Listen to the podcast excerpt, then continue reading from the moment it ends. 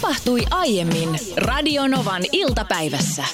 Iltalehti uutisoi eilen siitä, miten jopa kah- 80 prosenttia työntekijöistä on itkenyt työajalla. Ja se on, se on aika paljon se.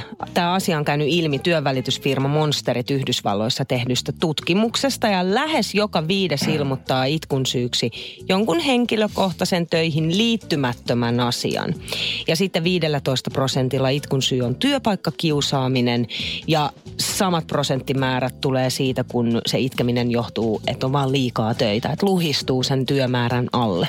Onhan tässä itsekin, en ole kyllä itkenyt työpaikalla, mutta olen ollut näkemässä useitakin kertoja, kun kollega itkee. Se on erikoinen tilanne. Siihen on välillä vähän vaikea suhtautua tässä työympäristössä siihen itkuun. Kun esimerkiksi niin kuin parisuhteessa niin itkua ja näin, ja, ja silloin kun siviilissä joku itkee jonkun asian takia, niin siihen on jotenkin helpompi suhtautua. Mutta otetaan nyt esimerkiksi palaveri, missä käsitellään vaikeita asioita. Ehkä jotain kenties jonkun henkilön ää, tapaa tehdä joku juttu on kritisoitu.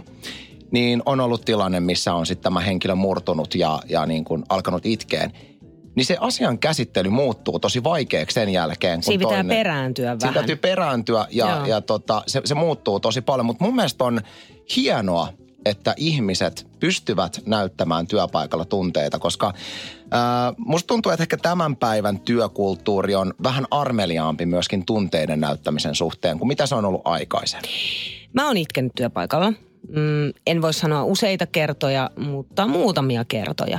Ja mä uskon, että kukaan, jopa sellaiset, jo, joilla itku on herkässä, niin oo ylpeitä siitä, että pystyy itkemään ja pystyy näyttämään tunteita, vaan siihen liittyy aina se häpeä, koska silloin kun sä itket, niin sä oot ikään kuin uhatussa tilanteessa. Niin, sä, ja sä paljastat heikkoutesi. Niin, nimenomaan. Mm. Niin siinä tulee semmoinen olo, että nyt mä näytän itsestäni jotain sellaista, mitä mä en oikeasti halua, että työkaverit näkyy, näkee, koska aika usealla mä väitän, että sen voi jopa yleistää, on se, että on olemassa työ, työminä ja sitten on olemassa kotiminä. Vaikka me kuinka haluttaisiin puhua siitä, että ai vitsi, mä oon niin aito ja avoin ja mä en ikinä ole missään mu- muunlaisessa roolissa, niin tosi usein se työrooli ja työminä on tosi erilainen kuin se kotiminä. Valehtelin itse asiassa, en muistanut, että olen yhden kerran olen itse asiassa itkenyt ja siihen on aika looginen syy silloin, kun meille kerrottiin, että meidän rakas kollega Sari Seppälä – on, on menehtynyt. Joo, se oli niin se oli, se oli semmoinen shokki, että siinä ei kyllä pystynyt pidättämään itseään, itseänsä. Mutta tota, semmoinen asia vielä, että vaikka mun mielestä me tässä ajassa koko aika tullaan lähemmäs, että naisten ja miesten väliset erot kaventuu. Mutta mitenpä suhtaudutaan esimerkiksi, jos on työtilanne tai palaveritilanne, jossa jotain miestyöntekijää ja hänen tapaansa tehdä joku asia, eli puhtaasti ammatillisesta asiasta puhutaan, arvostellaan niin tämä mies alkaa itkemään tämän arvostelun seuraavaksi. Mä väitän, että myöskin tänä päivänä edelleen itkevään mieheen työpaikalla suhtaudutaan vähän silleen, että mitä sä vollutat siinä. Että se on sallitumpaa mm. naiselle tunteiden näyttäminen työpaikalla kuin miehelle. Kyllä mä väitän, että se on miehelle aika korkea kynnys, että sä – alat esimerkiksi kriti, kritisoinnin edessä niin itkemään. Ihan varmasti se tuntuisi jo. siltä, että tekisi mieli itkeä. Joo, ja mä uskon, että siinä kohtaa, varsinkin jos puhutaan miehestä, ja jos on yksi kerta, kun alkaa itkemään, niin siinä kohtaa pitää lähteä miettimään syitä, että miksi näin on. Että nehän tulee ne syyt ehkä jostain muualta, että minkä mm. takia murtuu sen kritiikin edessä. Tiedätkö, mitä mä Joo, haen? joo, mä tiedän, niin. mä tiedän tasan tarkkaan, mutta ehkä miehillä se on nimenomaan se on vaan korkeampi kynnys lähteä näyttämään tunteita. Koska mä väitän, että ihan samanlaisia tunteita miehet ja naiset käy läpi. Ihan yhtä pahalta ne tilanteet miehestä tuntuu kuin naisesta, mutta naisen nainen ehkä myöskin antaa itsellensä luvan herkemmin näyttää tunteet.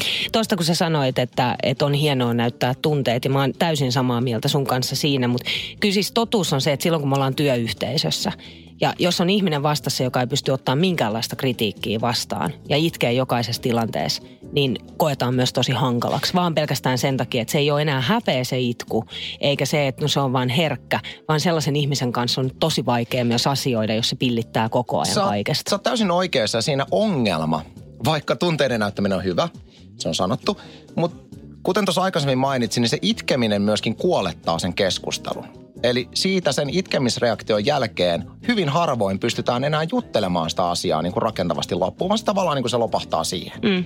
Et se, on, se on ongelma, mutta eipä nyt ainakaan kyllä, en muista niin kuin lähituleva, tai lähimenneisyydestä tilannetta, missä olisi niin kuin ollut semmoisten henkilöiden kanssa, jotka käyttää sitä tietyllä tavalla aseena työ, työpaikalla.